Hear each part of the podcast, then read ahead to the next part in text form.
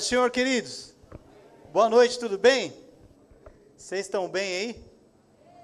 Glória a Deus. Feliz em ver vocês aqui. Estava um tempo meio chuvoso. Glória a Deus porque vocês conseguiram chegar. Amém. Hoje eu estou com a responsabilidade de trazer a palavra. Eu acredito que tem alguns fominha aqui ansioso por esse momento, né? O louvor é muito bom, é importantíssimo também. E eu equiparo como a, a palavra, é, é a palavra cantada ao louvor, né? Mas esse momento de entendimento, que é o culto racional que o apóstolo Paulo chama, é esse momento da palavra. E que aqui o que eu peço para Deus é que não, eu não pregue bonito, mas eu empregue, que eu pregue uma palavra que as pessoas entendam e compreendam. Amém? E sejam libertas por ela. Não pela minha vida, mas por intermédio de Yeshua. Amém? É isso que eu peço. Eu falo, Senhor, eu não quero montar uma palavra eh, para encher os olhos de ninguém, mas eu quero que elas entendam. Isso para mim já é o suficiente, o importante, porque quando há entendimento, há libertação. Amém? É... Pegue suas Bíblias aí, por favor. Abra comigo em Lucas 15, 11. Amém? Hoje eu quero falar sobre paternidade e obediência. É algo que o Senhor ministrou ao meu coração. Eu estava na cama, é, escrevendo algo, e, e, do nada eu dei um pulo e disse assim para minha esposa: Eu falei, não, não, ele quer que eu fale outra coisa. Ela, o quê? Eu falei, ele quer que eu fale sobre paternidade.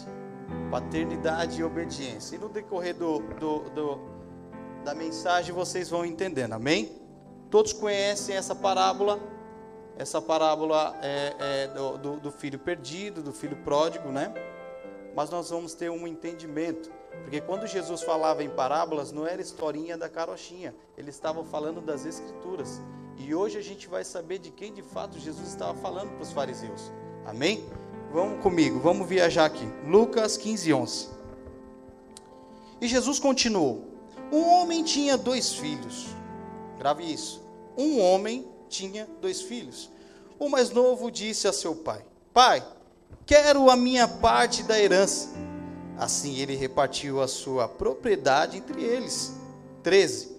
Não muito tempo depois, o filho mais novo reuniu tudo o que tinha e foi para uma região distante. E lá desperdiçou os seus bens, vivendo irre irresponsavelmente. 14. E depois de ter gasto tudo, houve uma grande fome em toda aquela região. E ele começou a passar necessidade. 15. Por isso foi empregar-se com um dos, cidadãos, um dos cidadãos, cidadãos daquela região, que o mandou para o seu campo, a fim de cuidar de porcos. 16. Ele desejava encher o estômago com as vagens de alfarrobeira que os porcos comiam mas ninguém lhe dava nada. 17, caindo em si, ele diz: Quantos empregados de meu pai têm comida de sobra, e eu aqui morrendo de fome? É 18, eu me porei a caminho e voltarei para o meu pai e lhe direi: Pai, pequei contra o céu e contra ti. Não sou mais digno de ser chamado teu filho, trata-me como um dos, dos teus empregados. A seguir, levantou-se e foi para o seu pai. Estando ainda longe, seu pai o viu e, cheio de compaixão, correu para o seu filho e o abraçou e o beijou. E o filho lhe disse: Pai, pequei contra o céu e contra ti. Não sou mais digno de ser chamado o teu filho. Mas o pai disse aos seus servos: Depressa, tragam a melhor roupa e vistam nele. Coloquem um anel em seu dedo e calçados em seus pés Tragam um novilho gordo e matam-no. Vamos fazer uma festa e alegrai-vos, pois este meu filho estava morto e voltou à vida. Grave isso: meu filho estava morto e voltou à vida. Estava perdido e foi achado, e começaram a festejar o seu regresso. Enquanto isso, o filho mais velho estava no campo. Quando se aproximou da casa, ouviu uma música e a dança. Então chamou um dos servos e perguntou-lhe: O que está acontecendo? E, e esse respondeu: Seu irmão voltou e seu pai matou um novilho gordo, porque o recebeu de volta, são e salvo. O filho mais velho encheu-se de ira e não quis entrar. Então seu, então seu pai saiu e insistiu com ele. 29. É Mas ele respondeu ao seu pai: Olha, todos esses anos tenho trabalhado como um escravo ao teu serviço e nunca desobedeci a tuas ordens. Mas tu nunca me deste nenhum cabrito para que eu festejar com os meus amigos. Mas quando volta para casa esse teu filho, que esbanjou os teus bens com as prostitutas, matas o novilho gordo para ele. E disse o pai: Meu filho, você está sempre comigo e tudo que eu tenho é seu. Mas nós tínhamos que celebrar a volta do seu irmão e alegrar-nos, porque ele estava morto e voltou à vida. Estava perdido e foi achado. Só até aqui. Aqui finaliza. Vamos orar comigo. Senhor, obrigado por tua palavra, Pai. A tua palavra é luz, é lâmpada Senhor, nos ilumina nesse momento e fala conosco, Pai, assim como o Senhor já ministrou meu coração e o Senhor já falou comigo, Pai. O Senhor fala com a tua igreja, Pai, não aquilo que viemos buscar, mas aquilo que o Senhor tem para nós essa noite. Amém e amém. Pode se assentar aí. Como eu disse, eu quero falar de paternidade e obediência. É algo muito é, é, é difícil na igreja hoje. Na igreja, é, nós temos um Deus como um Deus resolvedor dos meus problemas, como qualquer outra religião.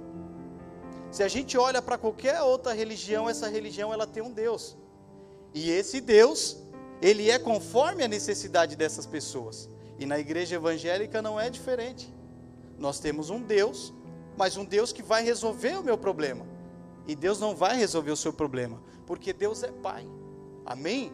Enquanto a igreja não entender o seu lugar, de filho e entender Deus como pai, a igreja vai continuar perdida.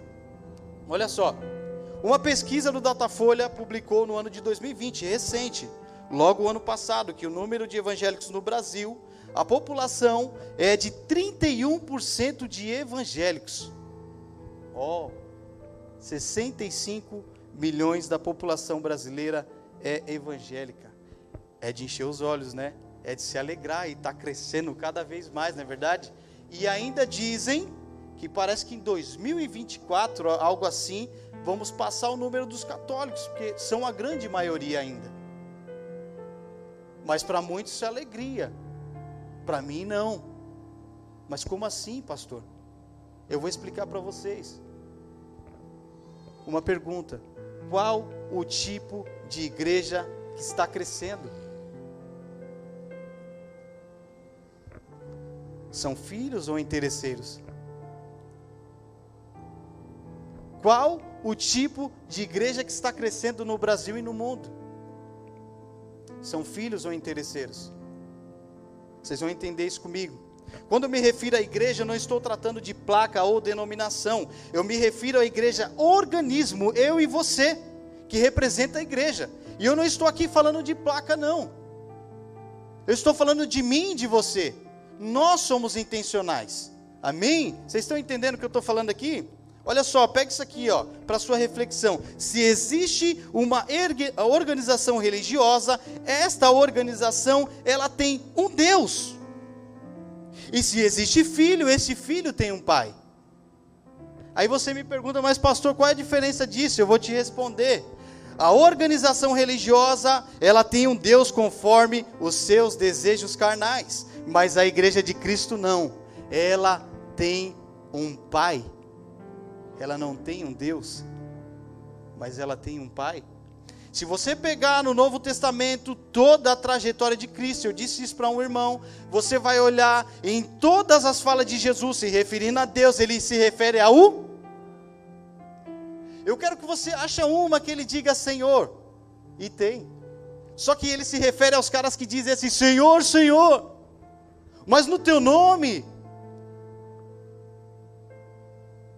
Mas não estava nele. Então pega o Novo Testamento e olha todas as falas de Jesus, ele vai dizer: Pai, perdoa que eles não sabem o que fazem. Pai, se for possível, passa de mim esse cálice. Mas todavia, seja feita a tua vontade. Ele se pôs como um filho, e essa revelação foi a que Pedro teve sobre ele. Quando Pedro disse: Tu és o Cristo, o Filho do Deus vivo. Até Pedro. Entende isso? Vem comigo.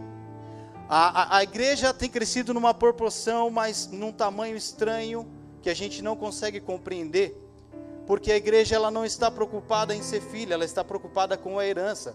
E se você está na igreja em busca da sua herança, em busca da sua promessa, daquilo que você acha que é para você, mas não é, você está enganado. E por uma herança, o pai mata o filho, o filho mata o pai, a esposa mata o esposo, e o esposo mata a esposa. Quem lembra recentemente aqui a história da Flor de, é Flor Delis, Flor de Lis? Quem lembra aqui? Ela confessou. Eu não estou falando aqui a julgando, ela o confessou, que a matou o seu marido. Por quê? Por causa de uma herança. Quem lembra da Susana von Ristoff? Eu era um menino, quando criança. Ela matou seu pai por quê? Por causa de uma herança. E na igreja não é diferente, só não matam Deus, ninguém mata Deus. Ele é o dono da vida. Mas já viu? Coloca Deus na parede. Porque se ele não fizer, Essa igreja, ela não está, a igreja de Cristo, presta atenção, ela não está em busca de uma herança, ela está em busca da obediência e de se tornar de fato parecido com Ele. Essa é a igreja de Cristo. Todo pai corrige o filho que ama, e todo filho que tem um pai a obedece e não briga pelos seus direitos. Se você não aceita a correção do pai, você não é filho, você é bastardo. Hebreus 12:8 vai dizer: se vocês não são disciplinados, e a disciplina é para todos os filhos, então vocês não são filhos legítimos, mas filhos ilegítimos. Sabe qual é a legitimidade de um filho? É a obediência. Porque ele obedeceu. Ele se fez como manso e humilde e se entregou na cruz como ovelha muda, mas a Bíblia diz que ele o obedeceu. Por isso que ele é o filho. Ele é Yeshua. Amém? Vocês estão me entendendo até aqui? Se você não aceita a correção do pai, então você não é filho. E se você está em busca só de uma herança, não é aqui que você vai encontrar. Amém? E se falarmos de paternidade e, e, de obediência, não tem como lembrar de quem? Abraão, Isaac e Jacó. E é aqui que eu começo a dizer, aqui está o segredo do negócio da parábola. Nós vamos escorrendo aqui. Abraão é um pai na fé, não é isso? Não é isso que a Bíblia diz? Que Deus deu a ele nações? Não foi isso? Então, e nós consideramos Abraão como que? Um pai na fé. Mas nós temos um pai legítimo, que é Deus. Ele é só um pai na fé. Só que me estranha é a igreja se basear na paternidade de Abraão pela sua herança. Isso muito me entristece, porque a igreja, ela quer a paternidade de Abraão, ela quer a herança de Isaac e Jacó, ela só quer porque quer uma herança. Ah, eu, eu sou filho na fé de Abraão. Porque Deus prometeu para ele e as gerações. Para com isso. As gerações foi Isaac e Jacó a quem Deus prometeu. Não se apegue nisso, de fato ele é um pai na fé, mas pega a, a, outra visão de Abraão, que é a obediência. Não se baseie na herança, mas se baseie na obediência. Olha só, em Abraão vemos uma representativa de um filho legítimo e pai na fé para muitos, inclusive para nós, como eu disse aqui. E em Ló vemos a representativa de um filho interesseiro. Vamos correr comigo no capítulo 12, 4 de Gênesis. Precisa abrir, não precisa abrir não. Se você quiser anotar, depois você leia na tua casa e discorra o texto que vocês vão entender. Amém? Melhor. No capítulo 12, 4 de Gênesis, Ló parte com seu tio Abraão para uma terra. Quer dizer, a promessa foi para Abraão, a chamada foi para Abraão, mas Ló, o seu tio Abraão, levou Ló junto. Vem comigo, Gênesis 12, 4. Partiu Abraão, como lhe ordenara o Senhor, e Ló foi com ele. Pega isso. No capítulo 3 de Gênesis, Abraão decide se separar de Ló. Por haver desentendimento com os homens que cuidavam dos seus animais e os que cuidavam dos animais de Ló. Vem comigo. Deus prometeu uma terra, uma herança para Abraão, isso para Abraão, isso se estenderia para os seus filhos. Amém? Só que Ló, por estar próximo do seu tio, também se tornou próspero. Ló experimentou disso. Só que chegou um momento que havia um desentendimento com os pastores de Ló, com os pastores de Abraão. Eles estavam se desentendendo ali por causa dos animais havia esse desentendimento. Então Abraão viu que era um momento de separação e disse: Olha, para não haver contenda entre eu e você, é melhor que você vá para um lado, e para o lado que você for, eu vou para o outro, e para o outro, eu vou para o outro. Mas eu não vou junto com você mais. Então pega as tuas coisas, Ló, e vaza. Mais ou menos isso que Abraão diz para Ló. E no mesmo capítulo 13, 10, Ló se revela como um filho interesseiro. Olha só, na hora da separação, olhou então Ló, isso em capítulo 13, 10, 11, tá? Olhou então Ló e viu todo o vale de Jordão, aquela terra verde, brilhante, maravilhosa, todo ele bem irrigada, até Zoar. Era como o jardim do Senhor, como a terra do Egito. Isso se deu antes do Senhor destruir Sodoma e Gomorra. Ló escolheu todo o vale do Jordão e partiu em direção ao leste. Assim os dois se separaram. Quer dizer, Ló preferiu a Campina Verde.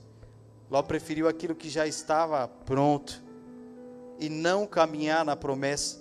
Amém? E não esperar para aquilo que o Senhor de fato tinha. Ló preferiu ficar com a terra de Jordão, Abraão seguiu para obedecer à chamada de Deus na sua vida. No capítulo 12 de Gênesis, Deus chama Abraão para uma missão. E faz uma promessa, Abraão, como filho legítimo, não questionou, mas obedeceu a Deus. Gênesis 12, 1. Então o Senhor disse a Abraão: saia da tua terra do meio dos seus parentes e da casa do seu pai, e vá para a terra que eu lhe mostrarei. 2. Farei de você um grande povo, e abençoarei. Tornarei o seu nome famoso, e o seu nome, e você será uma bênção. Quer dizer, como eu disse, a igreja nos dias de hoje se baseia na paternidade de Abraão na fé, caso isso aqui e isso é muito triste. Eu, eu já falei sobre isso, eu já preguei distorcido sobre isso, eu já ouvi tantas pregações sobre isso. Que a promessa de Abraão é para você e que você vai ser alcançado de uma forma totalmente distorcida, e não é nada disso. O que na verdade as pessoas não pegam o outro lado, que é a obediência. E é melhor obedecer do que? Mas a igreja prefere sacrificar e não obedecer. Percebe que Abraão não pensou duas vezes, antes obedeceu e saiu para cumprir o chamado de Deus. No mesmo capítulo 13 de Gênesis, onde Ló prefere ficar com o Jordão, foi onde Deus deu a Abraão todo o norte e o sul, o oriente, ao ocidente, e tornou a prosperidade de Abraão como poeira, onde ninguém jamais contará. Quer dizer, numa terra onde Ló não via perspectiva nenhuma, era onde Deus fez Abraão prosperar. Mas por quê? Por causa da obediência. E aí você me pergunta, mas pastor, o que tem a ver isso com paternidade e obediência, que é o tema que você está dizendo? E eu respondo para você: é tudo. Foi através da obediência de Abraão que Isaac herdou a promessa que Deus deu a seu pai. Quer dizer, isso se estendeu a Isaac e a Jacó. Não parou nele. Não foi essa a promessa que Deus havia feito? E de fato foi o que aconteceu. Através da obediência do seu filho, Abraão, foi o que Deus disse a Isaac. Por intermédio do seu pai e a obediência de seu pai, eu te abençoo. Vem comigo. Gênesis 20, 26, 4, Deus Pai fala com Isaac e confirma a promessa feita a seu pai Abraão e que alcançaria a ele, Isaac. E de fato foi, como eu disse. Olha só, tornai seus descendentes tão numerosos, foi o que Deus disse para ele lá em Gênesis 25, 26, 4. Tornai, tornarei os seus descendentes tão numerosos como as estrelas do céu, e lhes darei todas estas terras, e por meio da sua descendência, todos os povos da terra, quer dizer,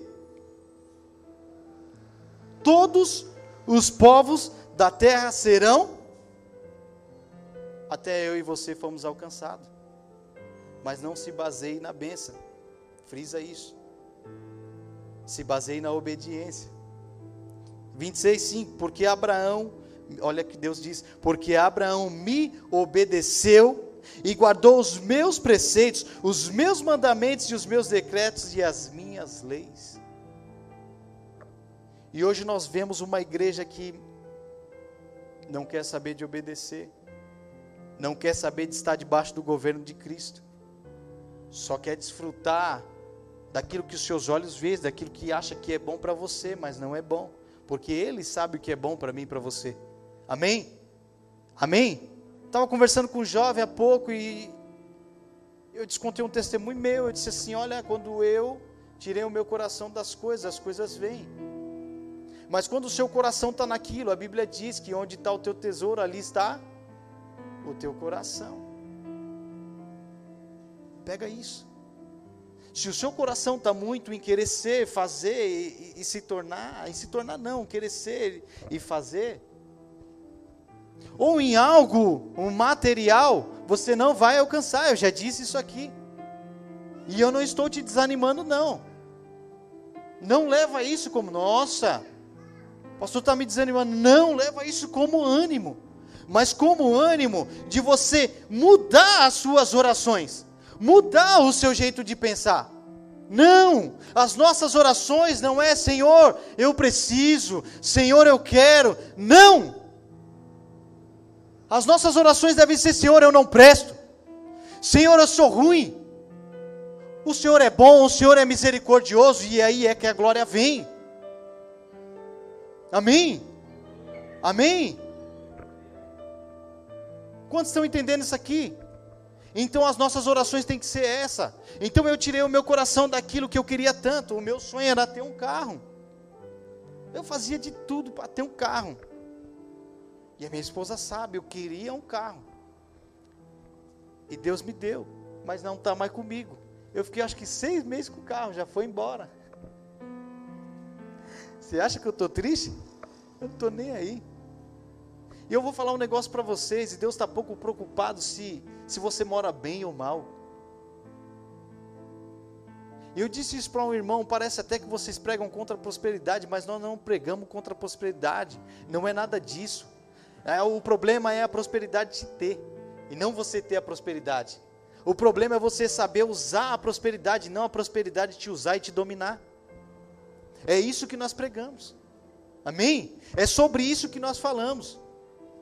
Tem problema em ter uma casa legal? Não tem. Tem problema em ter um carro legal? Não tem. Esse carro e essa casa não pode te ter. O seu coração não pode estar baseado nisso. E foi o que aconteceu comigo já foi embora e está tudo certo. Amém? Vamos voltar aqui para cá. E essa promessa mesma que alcançou a Isaac, alcançou quem? O filho, Jacó. De pai para filho, de pai para filho. Amém? Vocês estão comigo aí? Dê glória a Deus aí.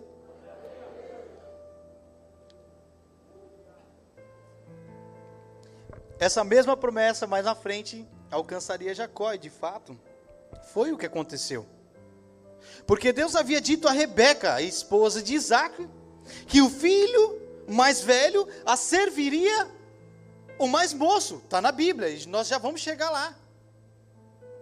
Só que o correto naquela época era que o filho mais velho é o que herdaria a herança o pai passaria para o filho mais velho. E de fato, Isaac tinha um apreço maior por Esaú. irmão de Jacó. Acho que todos sabem a história aqui, conhecem dois irmãos, gêmeos, só que um veio primeiro. Então o direito é da, é da primogenitura, é dele, Esaú. Esaú era um cara bom de caça. E o seu pai amava a caça dele, Isaac. Ele preparava o melhor para o seu pai. Ele ia, ia no campo, caçava e preparava aquela caça ao seu pai. Então Isaac, não que fazia a diferença de filhos, mas tinha um apreço por Esaú. E certamente ele passaria essa herança a Esaú. Nós vamos correr o texto e você vai entender isso. Só que Deus falou com quem? Com Rebeca, esposa de Isaac. Que o filho mais velho a serviria ao mais moço. Vem comigo. Gênesis 25, 23. E disse-lhe o Senhor: Duas nações estão em seu ventre, já desde as suas entranhas dois, dois povos se separarão um deles será mais forte que o outro, mas o mais velho servirá ao mais novo. Foi o que Deus disse a Rebeca. Desde cedo os meninos já dentro da barriga da mãe como pode, né? Como o homem é ruim, né? Mas Deus veio e falou para a mãe dele que era Jacó é quem herdaria. Só que Jacó não sabia o que Deus havia falado para a mãe dele. Que, que Jacó fez? Qual que é o nome de Jacó? É o trapaceiro, né? E por duas vezes ele faz isso. A primeira com o seu irmão. Aproveitou-se da fome do seu irmão para assumir a primogenitura. E depois com Labão, enriquecendo as custas de Labão. Por duas vezes Jacó fez isso. Mal sabia ele que Deus já havia dito para sua mãe que o mais velho serviria ao mais novo. E não precisaria de nada disso. Só que a ganância do ser humano é terrível, né? Ele não está nem aí. Pelo seu status, pelo seu fazer, pelo seu ser, ele faz qualquer coisa. Ele não está nem aí. Oh, pastor, mas dentro da igreja não, dentro da igreja sim. Dentro da igreja sim.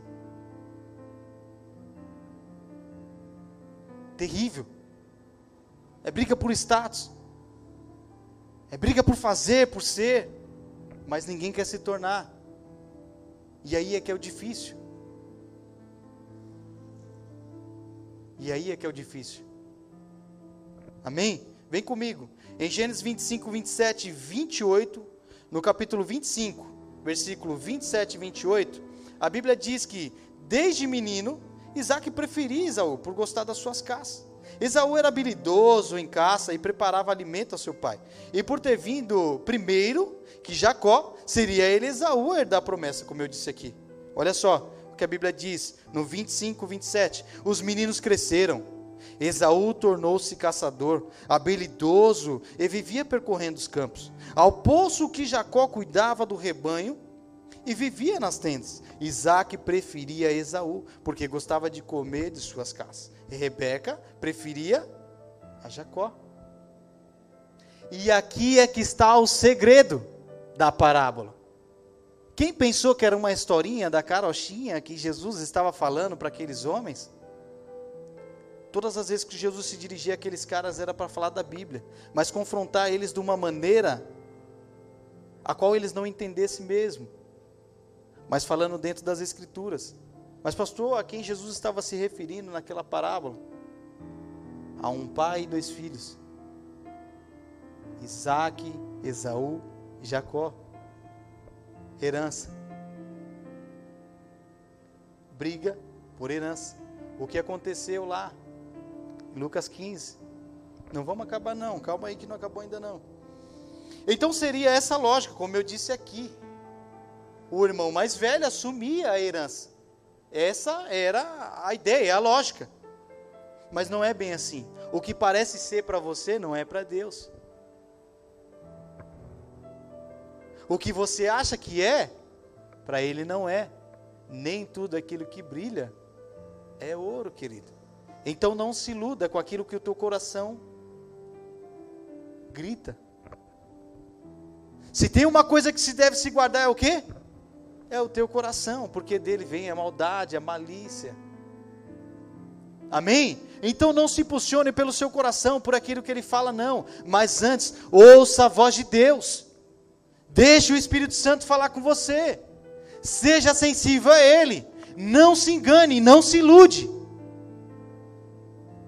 E é assim que a igreja se encontra, iludida e perdida. Mas como bem o pastor Adão diz, a igreja de Cristo, ela não está perdida. Porque Cristo é o cabeça dessa igreja. Mas uma boa parte da igreja evangélica está perdida em si mesmo, porque não tem um pai. Eu não sei vocês, mas eu vou abrir um negócio aqui para vocês. Eu cresci sem pai. E hoje eu sou o pai de dois filhos. E hoje eu tenho que dar correção a dois filhos, coisa que eu não tive. Desde muito cedo, meu pai foi embora, deixou a minha mãe. E como ter uma visão de paternidade sem ter um pai?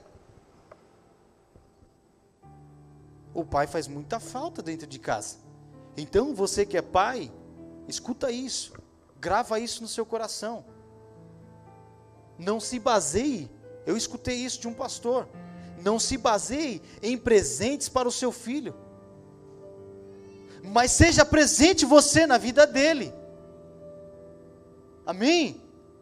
Hoje é fácil largar o tablet, largar o celular, presentear o filho com o melhor celular, com o melhor videogame. Mas o difícil é ser presente. Só o que a igreja evangélica hoje está é perdida porque ela tem um pai, e esse pai ele é presente. Ele sempre está. Ele sempre esteve e ele é. Por isso que eu e você não precisa muito provar Deus, Deus, Senhor, Senhor, porque ele é. Então ele não precisa muito que eu e você fique Senhor, Senhor. Deus, Deus mas sim de fato reconheça a sua paternidade. E é o que ele é. Ele é pai. Amém? Vocês estão me entendendo? E há essa dificuldade na igreja. A igreja está perdida dentro de casa. Por não ver o pai. Já viu o pai? Que prepara, prepara o café da manhã para o seu filho. Faz toda aquela coisa para o seu filho. Sabe? Na maior felicidade Vou lá acordar meu filho para tomar café comigo. Filho, filho, vamos tomar um café junto? Sabe o que o filho faz? Ele não vai, não, eu quero dormir, eu quero ficar na minha. Eu estou de boa, não é horário de eu tomar café, eu vou tomar depois. Mas quer desfrutar daquilo que o pai tem. Então você, jovarada de 18 anos, pega isso, você que está me assistindo, está escutando essa mensagem que mora ainda debaixo das asas do papai, tendo 18 anos, tendo 20 anos, mas não quer obedecer, mas quer desfrutar, está na hora de você parar com isso. Está na hora de você parar com isso. Amém?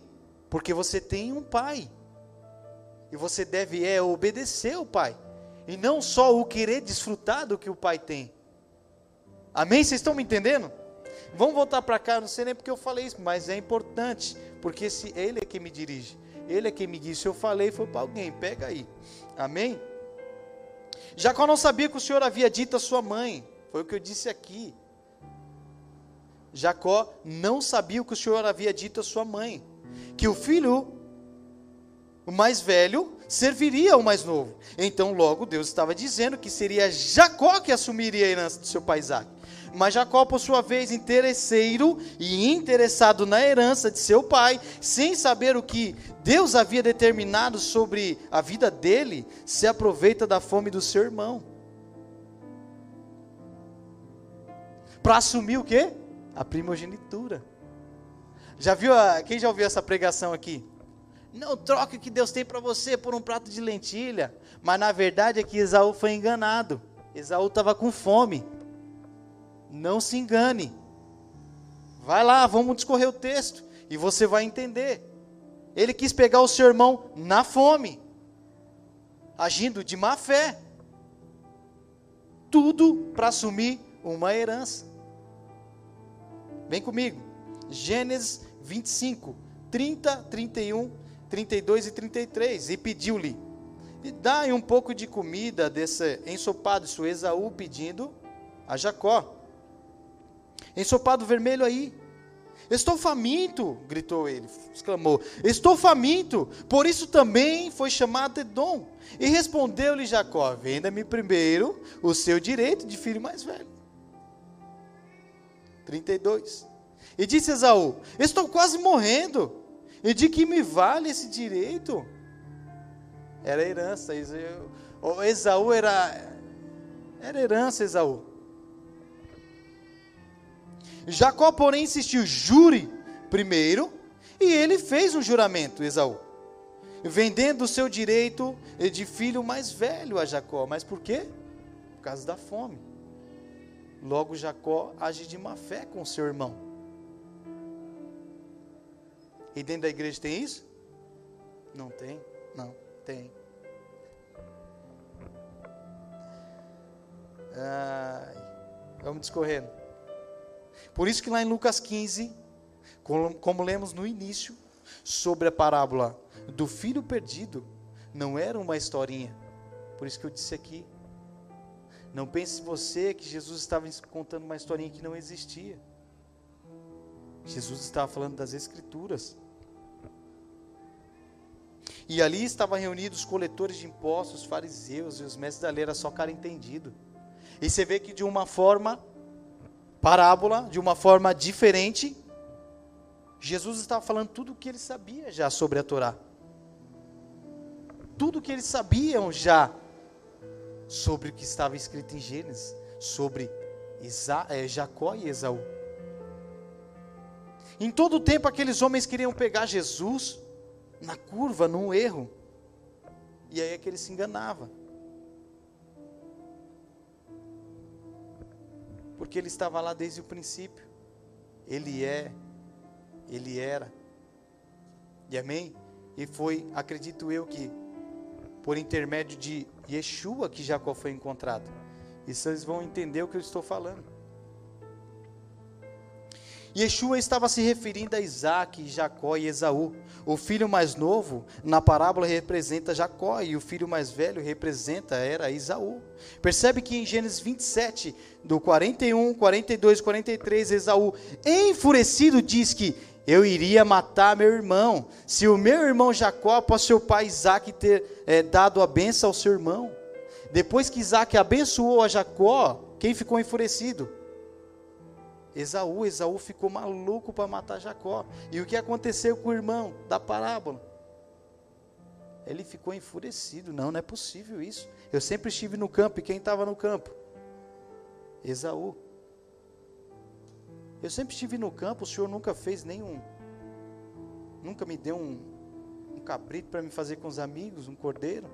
Mas para meu irmão, não. Foi o que aconteceu aqui nessa parábola. Nessa, nessa passagem e de Jacó e Esaú. A parte da herança ao irmão mais velho e o irmão mais novo por ter fugido com a herança. O que aconteceu com o irmão mais novo na parábola? Ele pega a parte da sua herança. O que aconteceu depois com Jacó? Jacó ele foge. Sua mãe, ó, vai passar uns dias na casa lá dos seus parentes, dos nossos parentes, porque a casa caiu para você.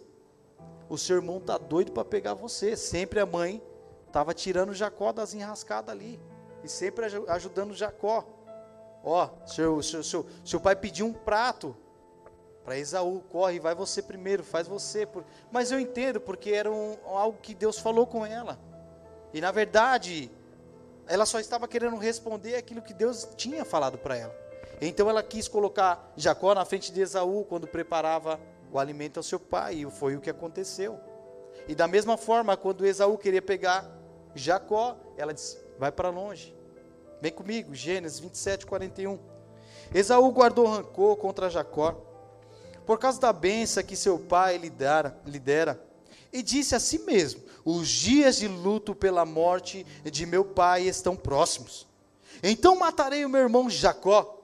Quando contaram a Rebeca o que seu filho Esaú dissera, ela mandou chamar Jacó e seu filho mais novo.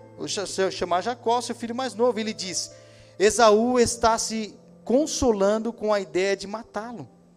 Ouça, pois, o que lhe digo: Meu filho, fuja imediatamente para a casa de meu irmão Labão, em Harã.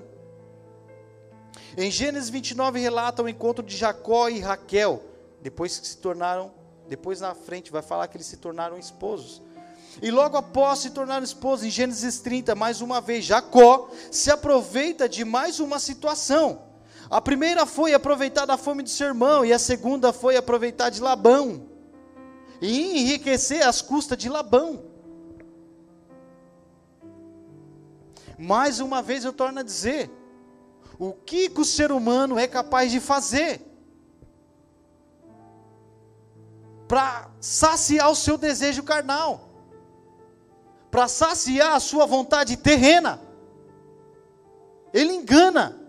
E a Bíblia diz que o homem vai de mal, enganando enganando a si mesmo. Assim era com Jacó. Mas Deus tinha uma promessa na vida de Jacó, mesmo ele enganando. Uma hora ele ia ser pego.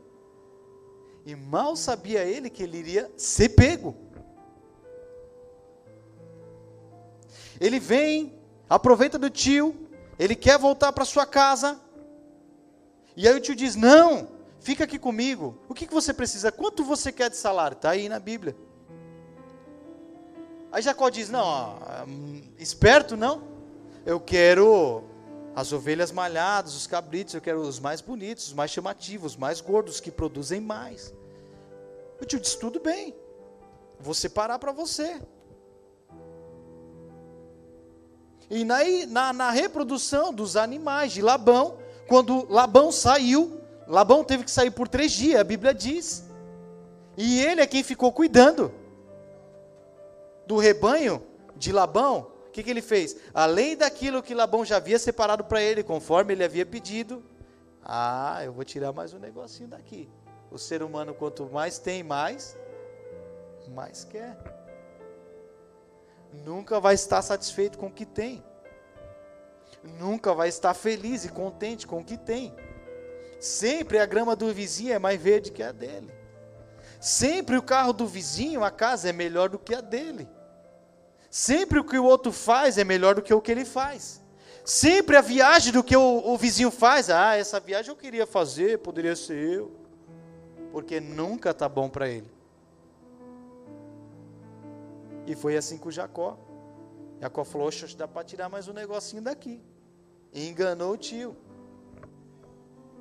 Pegou a estratégia lá da varinha e levou as vaquinhas para os bichinhos para tomar uma água. O que, que fez? fez nascer mais bicho conforme ele queria. Porque ele queria aqueles e todos que nascessem seria dele. Os malhados, malandragem. Mas uma hora ele, ele teria um encontro.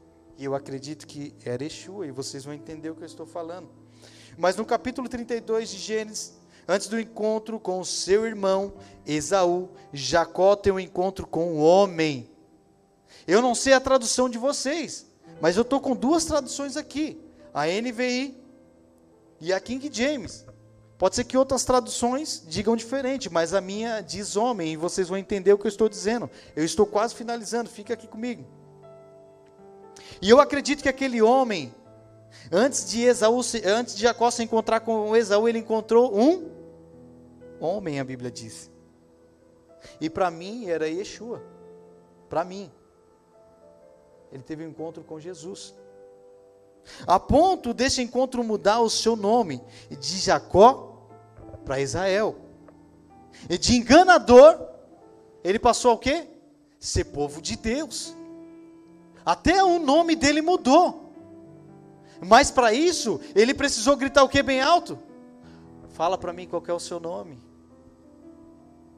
Por isso que eu disse no início, as nossas orações têm que mudar. Não é pedir, pedir, e sim confessar quem você é. O pecado, ele tem nome. Amém? Pecado tem nome. E você precisa confessar para que você seja curado e liberto. Não adianta você querer se esconder de Deus, dele ninguém se esconde. Não adianta você querer mentir para Deus, para Deus ninguém mente. Ele é onisciente, ele é onipresente. Então quem está se enganando é você mesmo. Então se você veio com a intenção hoje de hoje eu vou ir lá e eu vou buscar, não. Venha se entregar. Venha confessar quem de fato você é. E, e, e, soberba e ganância, isso é pecado. E você precisa confessar. Precisa dizer. Se não é isso, e você sabe o que é, então confesse quem você é perante a Ele. E só vai ver a transformação quando houver confissão perante a Deus. Então você precisa falar, Senhor, hoje por isso que eu disse, as minhas orações é isso, eu não presto, eu sou ruim. Eu preciso mudar, mas eu sozinho não consigo. Eu preciso de Jesus. Eu preciso dele. Mude as suas orações e vai ver como a sua vida vai mudar. E aquilo que você tanto queria e tirou o seu coração de lá vai acontecer. Eu disse para o irmão, eu falei assim, ó, as bênçãos do Senhor, ela me alcançarão. Mas não confundam bênção, não confundam bênção com casa e carro, isso não é bênção. A Bíblia também diz, a mesma Bíblia que diz que as bênçãos correrão atrás de mim, de você, a mesma Bíblia que diz que as bênçãos do Senhor, ela enriquecem e não trazem dor. A casa, ela traz dor, o cara gasta, gasta, quer arrumar, daqui a pouco é, não, traz dor. O carro, o ladrão veio e rouba. Então nada disso é bênção, querido. Bênção para o Senhor é estar nele. É você entrar em um lugar e ser achado nele. Amém? Isso é bênção. É você ser encontrado nele. Foi o que o apóstolo Paulo disse. E essa foi a busca do apóstolo Paulo, era ser achado nele. O mesmo apóstolo Paulo disse: Viver para mim é Cristo, mas morrer para mim é eu estou no lucro se eu morrer hoje, meu irmão. O apóstolo Paulo disse, porque ele tinha convicção que a busca dele era em Jesus.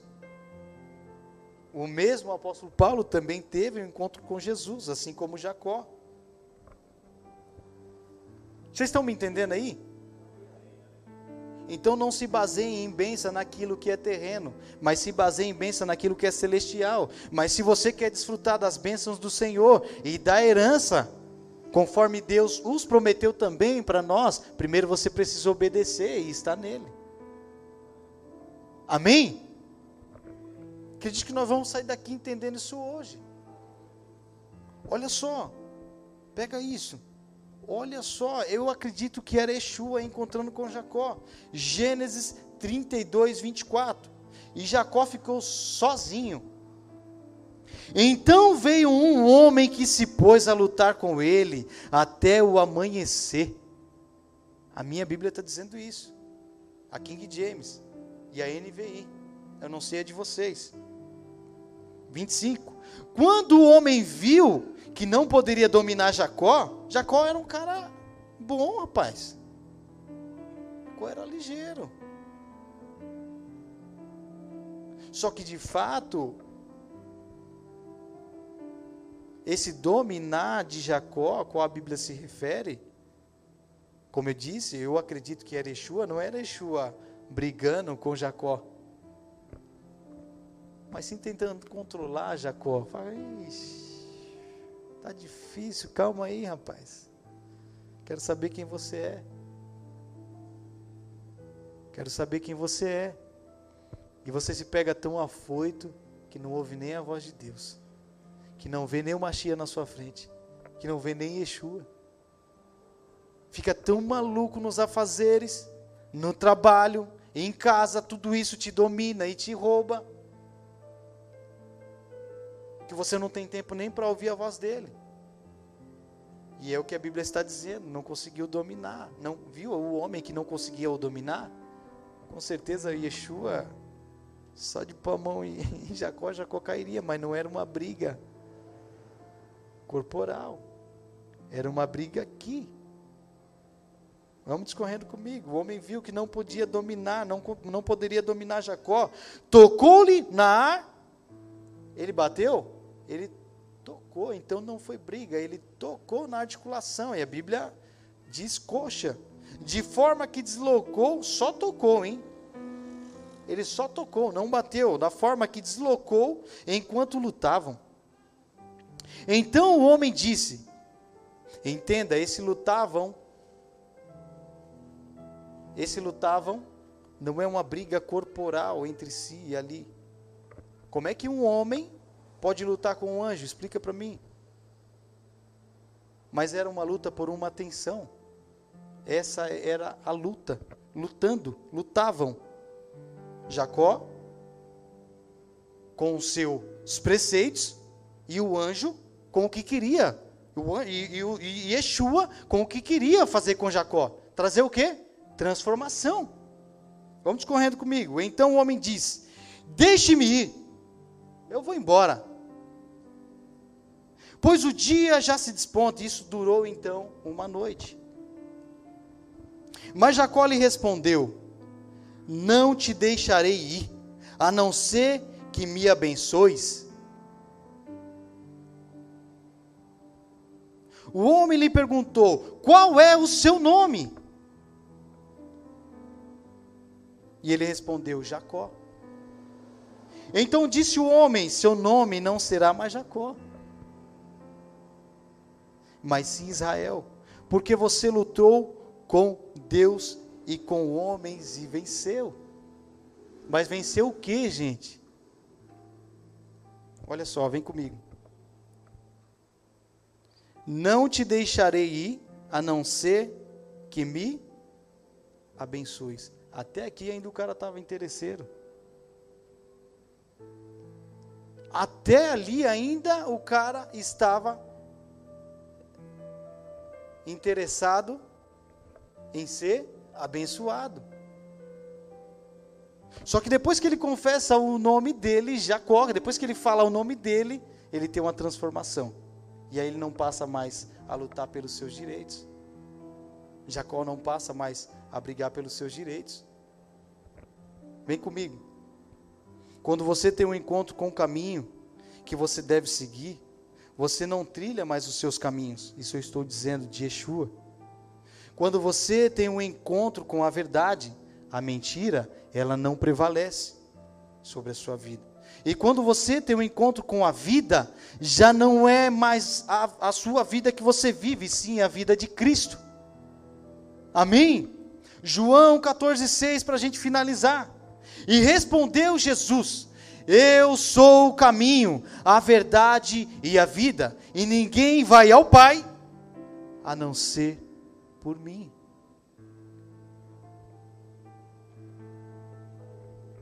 O caminho nós já temos. Foi onde Jacó se perdeu, na onde? No caminho.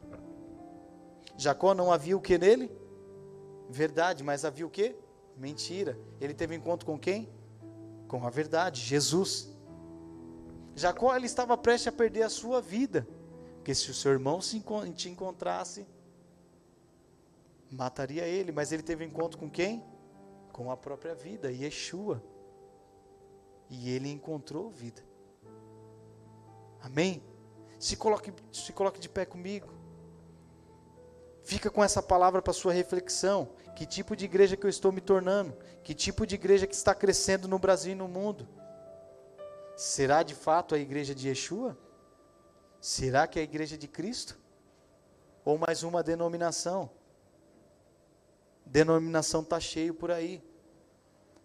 Porque igreja e outros tipos de religião são abertos conforme as necessidades das pessoas. Está cheio por aí afora. Mas a igreja de Cristo não. Como eu disse, ela tem um pai. E esse pai é Deus. Então obedeça, esteja no, na vontade dele, esteja no querer dele. Não queira desfrutar sem obedecer, não queira viver sem se tornar. Amém? Pega essa palavra para o seu coração, leva para sua reflexão, depois leia na tua casa, martiliza isso e você vai entender que aquela parábola dos dois filhos e um pai era porque havia um interesse tanto num tanto no outro. E olha só, depois a Bíblia vai discorrendo lá, como nós lemos lá no final. E o pai diz: Tudo que eu tenho é seu. Quer dizer, a igreja quer algo que já é dela. A igreja corre atrás de algo que já o pertence.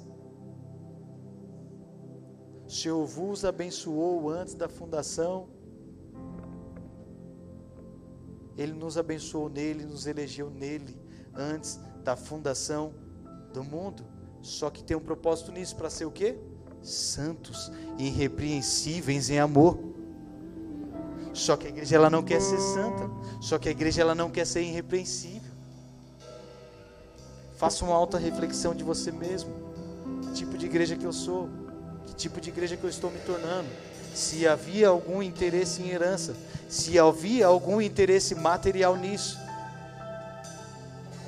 E eu estou falando isso, eu estou pregando isso porque eu fui ministrado nisso. Não pense vocês que antes disso eu não fui ministrado. O meu coração estava nas coisas e não nele. O meu tesouro estava nas coisas e não nele. Amém? Duas parábolas dos dois filhos. O filho mais novo quis reivindicar a parte da sua herança. Gasta tudo, se perde na sua trajetória, se arrepende e torna o seu pai. O filho mais velho, indignado, por seu pai ter preparado uma festa para o seu irmão mais novo que havia se perdido duas igrejas e duas igrejas perdidas. Uma interesseira e a outra que se indigna e não se alegra no outro. Mas acima na outra palavra, na outra na outra parábola, Jesus fala o quê? Quando um volta à festa, quando um volta se alegra.